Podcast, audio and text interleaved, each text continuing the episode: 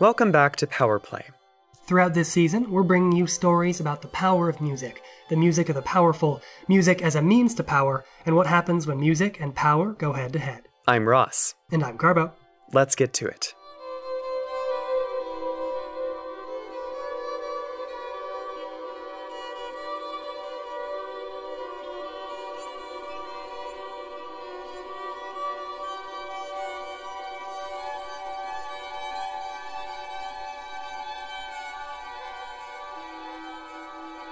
Before we get to today's main topic, we're going to provide some historical background on multiple levels. At first, the relevance of this stuff might not be glaringly apparent, but we hope you'll take some time to think about how it all might fit together, or at least better than we can manage in one episode. Right. So today we're going to meet Chen Yi, a composer and something of a luminary of contemporary classical music. Chen is a celebrated figure across the world, and especially in China and the United States. Chen is Chinese American, and that identity and the experiences associated with each part of it are integral to her music. Chen has complicated relationships with both China and America, and within and underneath those relationships are nuanced cultural settings and societal contexts that underpin her work. And to be clear, Many white Americans, like me and Carbo, aren't typically educated or informed on how to grasp the full breadth of her experiences. We can offer, though, a certain degree of historical background that might give you a way of thinking about these things further, doing research on your own, and listening to perspectives, both verbal and musical, from people who have different backgrounds than you. So, for the historical context, we're going to venture roughly 50 years back in time. By now, in Americans' collective historical memory, the decade of the 1960s was the height of political convulsion. Images and sounds and feelings of revolution were sweeping the nation, and our country has arguably never been the same. But really, you know, America has gone through a lot of different political makeovers through the years. How successful were they in either defending or overturning oppressive systems? That's a much larger question. Yeah, but regardless, the United States arguably witnessed more upheavals and rebellions and cries for change in the 1960s than at any other time in American history. The convergence of movements for justice for people of marginalized racial, gender, sexual, and class identities typify this era as a refashioning of what is personal, what is political, and what it means to navigate life in America if one is not sitting with multiple levels of privilege at once. But America wasn't the only place going through more visible and audible crises of identity, culture, and politics. China in the 1960s was experiencing upheavals and revolutions in the process of trying to figure out how to deal with the legacies of colonialism and imperialism that nations like Britain, France, and the United States had left. One of the things that we left out of that list of identities the United States was reckoning with, and there are so many others we could address, but one is nationality. An identity, a, process, a performance, a history that has taken an unprecedented significance in our modern world. Yeah, and, and by modern, in many ways we mean Western and colonized because Western colonialism and imperialism have shaped much of how we view politics and ourselves within those politics today. Nationality and nationhood do have complicated histories, and this is not to say that non Western political structures weren't nations, but the primary concept of nationhood that we have today stems from the example of Western colonial and imperial powers like Britain, France, Germany, and the United States. And many would argue those nations built much of their identities and their powers through privileging white wealth and status over the rights and dignity and status of black people, indigenous people, and people of color around the world. Now, you may not fully agree with that kind of analysis, but it is a prominent academic way of thinking about how our current world is shaped. And besides, honestly, much of it is factual. So, given all of that political and historical and cultural context, Let's get back to Chen Yi. Without the context we were just discussing, what follows in this episode won't make much sense. Unlike how many Americans don't or won't understand why identity politics are at the heart of how things work in the United States, because our systems of education don't teach us adequately about such things, we've got to know how both recent and centuries old histories of identity and power mold who we are and how powerful we see ourselves as being within these dominant structures. Yeah, no, of course. And that's especially important to keep in mind when we, as Americans from the West, uh, take a look at non Western, non American, or non European places in history and politics. We can't simply carry over all the structures and systems of privilege, oppression, and marginalization that we have had and still do in America today. Okay, wait, wait. We have got way too much politics going on here, and no music. Where's the music, Carbo? Where is the music? yeah, we should probably get to that. And we could spend all day talking about recent global history, but let's truly uh, get to it. So, today, Chen Yi. Chen, as we've mentioned, is a Chinese American composer with complicated relationships to systems of power relationships that bridge the supposed divide between culture and politics, between identity and politics, and between the expectation of a singular cultural mindset and the possibilities of a multicultural one.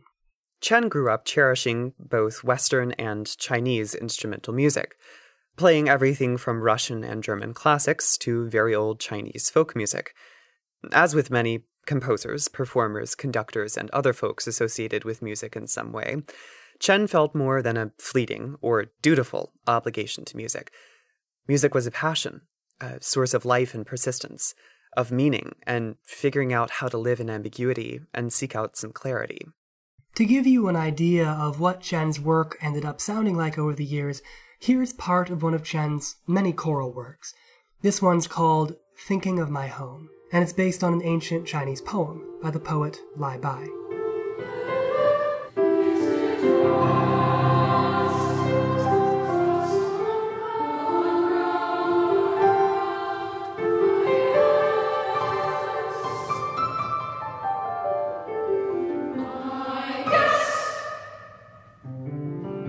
Chen directly combines English and Chinese language lyrics here, and evokes both more Western and more Chinese musical traditions in the notes and chords. It's not enough, though, to simply recognize that Chen works in both Chinese and Western musical vocabularies. For Chen, and for many other Chinese and Chinese American musicians her age, their devotion to classical music was at one point politically subversive and even dangerous in China. Chen was born in Guangzhou, China, in 1953. What were the early years of the People's Republic of China? After more than two decades of civil war, beginning in 1927, the Communist Party of China in 1949 won out over Kuomintang, the former ruling party of the Chinese government, which relocated to Taiwan. To this day, the Taiwanese government claims to be the true China. But in 1949, the Communist Party, led in large part by Mao Zedong, had taken over most of the massive areas that make up the Chinese mainland.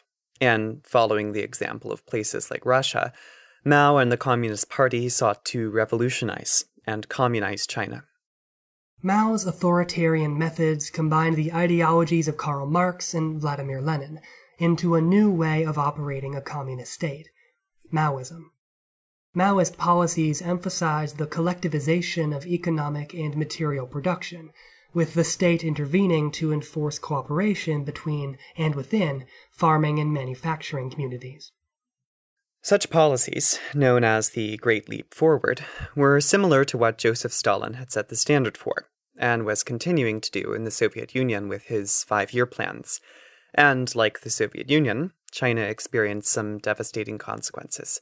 In the late 1950s, the confluence of bad crop yields, droughts, floods, and other environmental and policy failures brought about one of the worst famines in history, in which around 30 million people died from starvation, illness, and malnutrition. Combined with other atrocities, Mao's leadership resulted in a total of over 45 million deaths, as the ramifications of the Great Leap Forward were realized over several decades. Such devastation and crises left the Communist Party's grip on the Chinese people's consciousness more than a bit shaky, and many folks were looking forward for alternatives and wondering why Mao's version of communism had been the best path forward in the first place. In the late 1950s, the confluence of bad crop yields, droughts, floods, and other environmental and policy failures brought about one of the worst famines in history, in which around 30 million people died from starvation, illness, and malnutrition. Such devastation and crises left the Communist Party's grip on the Chinese people's consciousness more than a bit shaky, and many folks were looking for alternatives and wondering why Mao's version of communism had been the best path forward in the first place. But Maoism was not just about farming collectively and revolutionizing economic production. Maoism took aim at any sort of culture that would defy its goals, and some people were doing just that. Sensing such questioning of their authority and the unrest it brought about, Mao and his political allies embarked on a period of unprecedented crackdowns on political, cultural, and economic subversion of strict Maoist ideals. The primary aim of the Cultural Revolution that began in 1966 was to root out all vestiges of Western imperialism, from cultures of classical music to the politics of democracy and the economics of capitalism. And again, it's vital to recognize that this urge of Mao's did not come out of a vacuum. Mao, the Chinese Communist Party, and their supporters were responding, at least in part, to the legacies that Western imperialism had left them. For decades and centuries, European and American powers had tried to pressure China into engaging in trade, especially of things like opium. British, French, and American militaries, and especially their navies, had been patrolling Chinese shores and going up Chinese rivers, trying to bully and coerce the Chinese to give them what they wanted. And if the Chinese weren't willing to comply, guns got involved. This was called gunboat diplomacy, and it reveals a lot about how European and American powers viewed China and other Asian countries, regions, and peoples as exploitable, able to be abused and cajoled into submission. And that kind of assumed power imbalance was gendered as well, since Western powers and peoples viewed Asian powers and peoples as more feminine and commodifiable. Orientalism certainly comes into play here as well. Orientalism, or the representation and almost misrepresentation of Oriental or Eastern or in some way, you know, quote unquote, Asian culture through a Western lens was a racialized, gendered, sexualized, and classed way of viewing and attempting to subjugate Asian populations beneath a dominant Western gaze. Orientalism was pervasive and pernicious, and it still is in many ways today. And so, before we view Mao and his communist supporters as objecting to Western ideas and politics and culture unfairly, we have to remember that that history of capitalist exploitation, hyperfeminization, Orientalism, and general anti Asian prejudice was very much alive in Mao's time, and still is in our own. And getting back to the 60s in the United States, we can see those anti Asian forces in the Vietnam War, which entangled the United States and China more than ever before. The American support for anti communist forces in Vietnam conflicted with the Chinese support for communist forces in Vietnam, and the political and cultural struggles of both countries came into greater relief. Yeah, and when we talk about major conflicts like this, it's always important to keep in mind the various levels of detachment, privilege, and victimization that are at play. For some white Americans, the war was in a faraway, unfathomably different and distant land a place where American soldiers were shipped off to, shot guns, and dropped bombs, all without much of an impact on the lives of everyday Americans. For other Americans, fighting in American wars was a horrifying and embarrassing irony, since so many people living in America didn't have the rights and freedoms they needed to live their lives. And from the Chinese side of things, the Cultural Revolution coincided with the Vietnam War in the mid to late 60s, as the Cultural Revolution progressed, Mao became more and more extreme, purging scores of officials from his government and eventually trying to carry out the re education of Chinese youth by removing them to the countryside. Chen Yi was one of these young Chinese people malforced to leave their families and homes to live with rural farmers who would teach them how to contribute to a collectivist future. Education in these camps tried to intervene in these kids' minds, to redirect them away from Western imperialist thinking toward a future that did not rely on the past. And under the banner of defying polluted traditions, Maoists also took aim at Chinese folk culture. As much as they wanted to get rid of Western classical music, the revolutionaries wanted to move beyond things like Chinese folk music, to subvert people's smaller, more individual cultures, and bring them into a more collective culture and consciousness. And Chen was even able to sneak her violin into her re education camp. When she could find the time and felt safe enough to do it in secret, Chen would bring out her violin and practice her music, composing new tunes that incorporated both Western classical music and Chinese folk songs.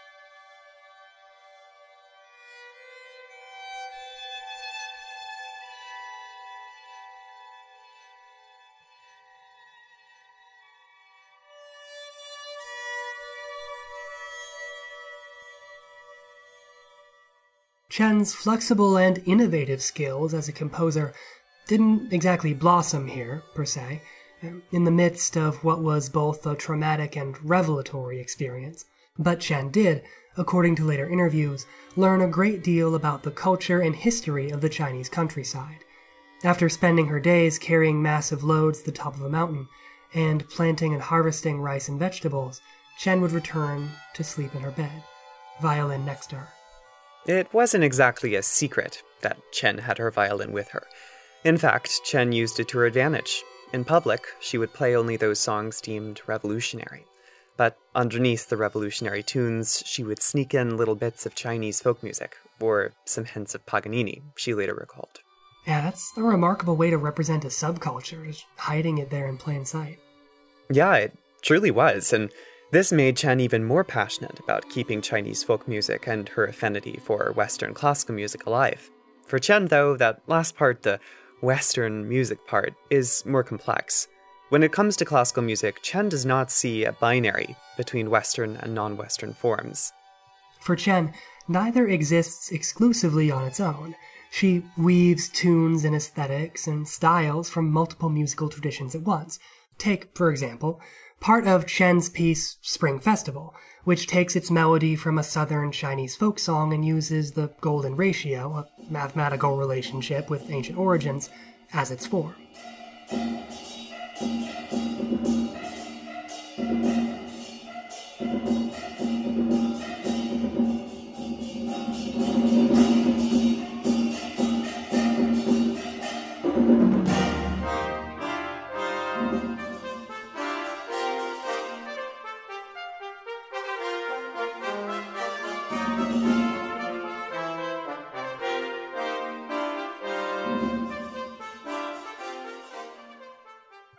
This is not always a pointed practice that Chen strives for. She just writes music and incorporates multiple musical, cultural, and formal vantage points as a way of living, working, and creating.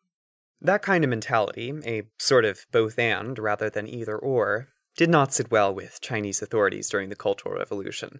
For two years, when Chen was 15 and 16, the government forced her to labor in those difficult circumstances and tried to press anything other than state sanctioned music out of her consciousness. But the Cultural Revolution did eventually come to an end.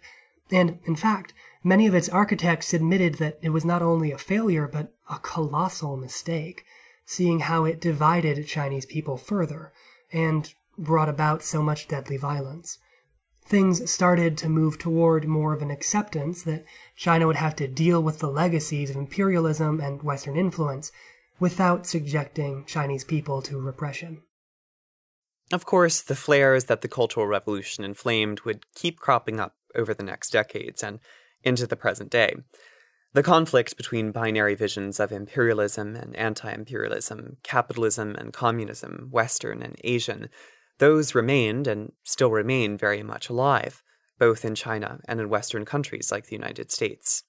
As the fervors of the Cultural Revolution subsided in China, Chen Yi was able to return to playing music, but this time under the watchful eye of the government.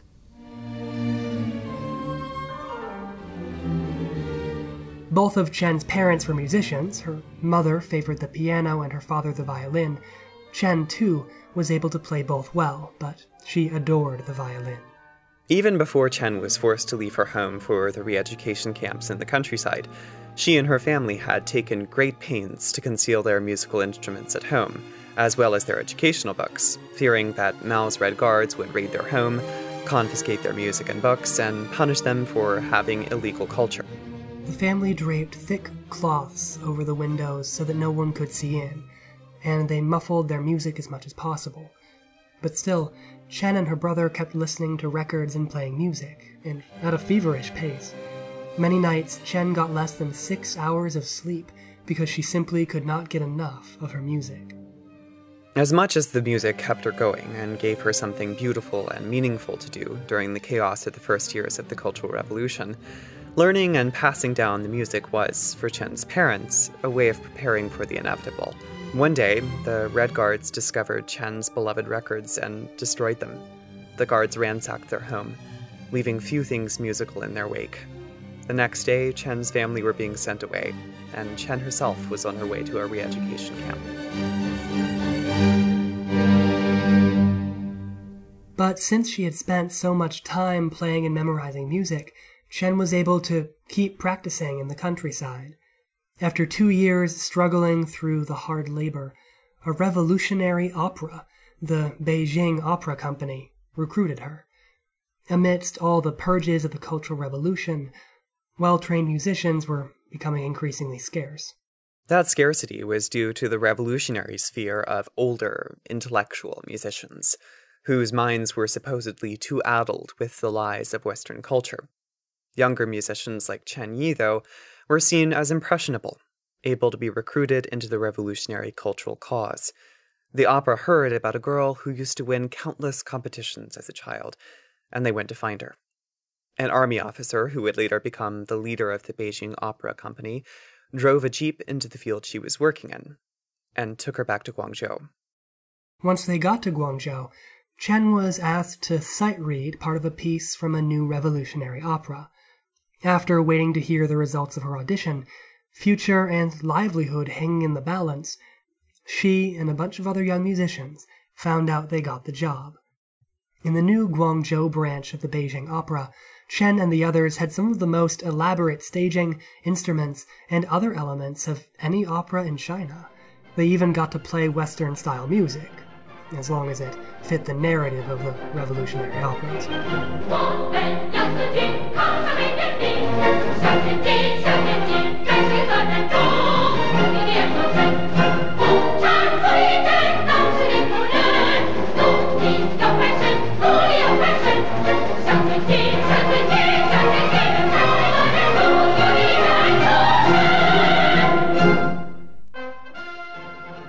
Chen quickly became the concertmaster, who was in charge of correcting any mistakes the orchestra made. Chen became familiar with every single instrument in the orchestra and could play, tune, and manage every one of them. Chen also had her first tries at major compositions, since the opera always needed new material. She was the point person for practically everything. And keep in mind, this is Chen's mid to late teenage years. After eight years working for the opera, the Cultural Revolution had pretty much dissolved, and academic and arts institutions were opening back up, or more often, opening for the first time. Chen was admitted to and became part of the first class of composers who would graduate in 1978 from the Central Conservatory of Music in Beijing. For many reasons, Chen decided to come to the United States to study at Columbia University in New York. And once she got to the United States, her view of the world and her place in the American scheme of things became gradually clearer.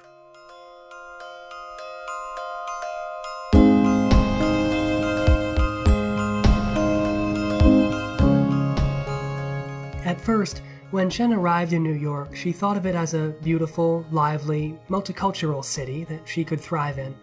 And in many ways, at least in Chen's memory, it was. But after spending more time in other parts of the United States, she became racialized and gendered in ways that she had not personally experienced in China. Chen came to the United States in the midst of the women's liberation movement and witnessed the aftermath and continued efforts of the anti war, civil rights, gay liberation, and other social, political, and cultural movements. The underrepresentation of American women, as composers in particular, became progressively more apparent.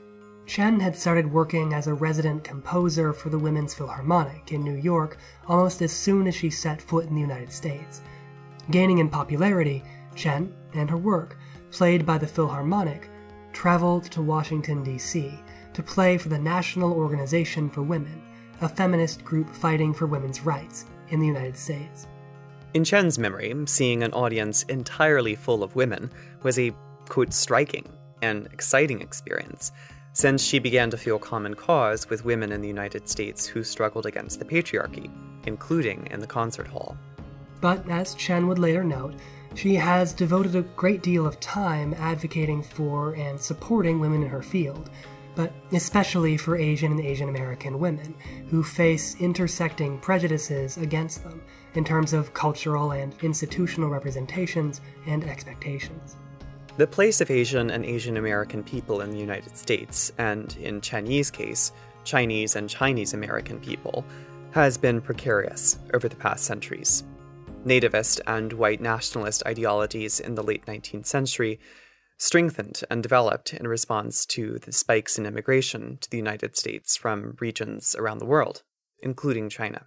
After having exploited thousands of Chinese laborers to construct railroads and build other infrastructure in the American West, American authorities and American people became fearful that too many Asian and Chinese people were coming to the United States that these newcomers would take jobs, land, opportunities, and futures that white people at the time thought they had rights to. This fear of immigrants began to culminate in the Chinese Exclusion Act of 1882, which effectively banned all immigration from China to the United States. Multiple laws and congressional compromises had led to this point, including the Page Act of 1875, which prohibited most Chinese women, specifically, from immigrating to the United States. One of the main reasons the far more absolute Exclusion Act was passed in 1882 was the rise in anti Chinese terrorism and violence by white Americans. But despite its supposed effort to limit violence against Chinese people, the Chinese Exclusion Act shored up and inflamed xenophobia and racism. In the decades surrounding the turn of the 20th century, white America was reaching a boiling point in its battles over immigration. As white vigilantes assumed roles as de facto police and border patrol officers, many parts of the American West became entangled and embroiled with a mass white nationalist and supremacist politics against both Asian immigrants and Native American peoples, for two examples. One particular example of anti Chinese violence was the Rock Springs Massacre of 1885 in what is now the state of Washington. A group of white miners murdered 28 Chinese people, injured 15 others, and set fire to their homes. Newspapers, as far away as the Los Angeles Times, reported on the event as successful and painted it as a non violent way of carrying out Chinese expulsion. As anti Chinese violence proliferated in the late 1880s and early 90s, the Scott and Geary Acts of 1888 and 1892, respectively, made it nearly impossible to immigrate to the United States from China, and Chinese people already in the United States' borders were subject to surveillance, doubts about the legality of their immigration status, and racism and racist violence. Many people in China were well aware of the dismal state of things for Chinese immigrants in America, and Chinese folks hardly immigrated to the United States between 1882 and 1943, when Congress passed the Magnuson Act, which allowed specifically 105 Chinese people to immigrate legally to the US each year. Obviously, that's a very low number, but that's also just so specific. Uh, I know. Anyway, uh, it wouldn't be until 1965, when Congress passed the Immigration and Nationality Act, that significant numbers of Chinese Americans would be able to enter the United States and stay for any extended period of time. This act was intended to promote family reunification and to bring, quote unquote, skilled workers into the country. But, as had been the case over the past decades, many Americans saw Chinese immigrants as cheap, exploitable labor. In fact, many Chinese people had been able to enter the United States to work in Chinese restaurants and other establishments that found an exemption in the anti Chinese immigration laws that allowed some numbers of merchant migrants to enter the United States. But even then, becoming a naturalized citizen was nearly impossible. Some of the more visible, more elite immigrants, though, began to complicate American perspectives on immigration from China and other Asian regions and countries. Within the next 15 years before Chen Yi would make her way to the United States, images of what Americans thought were ideal immigrants took hold. And this model immigrant coincided with representations of highly educated, successful Asian immigrants who leaned closer to the privileges of wealth, status, education, and even whiteness. Asians and Asian Americans in the United States became figured in the American racial and class consciousness as the model minority. What is now thought of as a myth that privileges lighter skin, higher education levels, middle or upper class status, and other signs of American picturesqueness and power. The model minority myth was a way for some privileged Asian American immigrants to position themselves as the neat, acceptable, assimilable alternatives to people with darker skin, less education, less income, and less of an apparent claim to Americanness. And people like Chen Yi certainly had some of those privileges. Most of all, though, the myth of the model minority was yet another way for white Americans to try to define who gets to enter, live, and thrive in the United States. And despite the model minority myth, nearly all Asian Americans continue to face racism and other prejudices in the United States, especially for Chen Yi, coming to terms with a sexist society, which was also racist and xenophobic and classist, on top of the sexism. And without getting into too many specific political jabs, every one of those oppressions exists today, especially notable in the actions and rhetoric of the current president. Certainly true. Um, but with much of what we've talked about today, many folks could look at someone like Chen Yi and have no idea what her history is, why and how she does what she does, and why the two are related. For Chen, there's no way of separating any music from society and from culture. And both society and culture are rooted in how certain societies and cultures try to classify people based on certain characteristics and expect certain things from them. And often, experiences can match one's background. Identities and how different identities intersect are vital for understanding the world, but they require context and history in order to make sense. Same goes for music and the people who work in it and love it.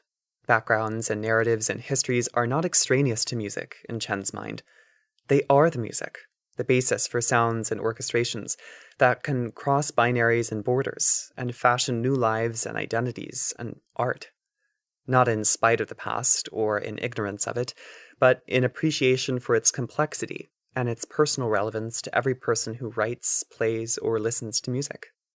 Not everyone has the privilege to cross borders, or to find security on the other side of them, or to manage to escape binaries that they don't choose for themselves.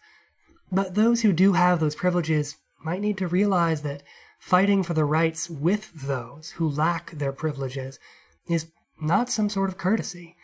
It's a way of life, a way of keeping memory alive, and insisting on humanity through art. And Chen Yi is still very much alive, very much insisting on humanity through art. Chen spends time creating and living in both the United States and China, where she and her siblings are all prominent musicians. Chen is now a composer and professor at the University of Missouri, Kansas City, but she and her work reach far and wide beyond that. Chen has lived through and been a part of major political and cultural shifts, shifts that are still in process today. And it's important to note that we're not trying to reduce Chen to the historical context around her, or deploy Chen as an end all example of Chinese American life. Chinese American and other Asian American experiences are extremely varied. We're just trying to give one glimpse here. But we hope you'll see how Chen Yi can have fashioned her music in the midst of American and Chinese cultures that can privilege binaries over the possibilities of breaking them, and prejudices over the possibilities of learning and living beyond them. And what can result is music that does not ignore culture or society or politics, but seeks life and beauty beneath, within, and beyond them.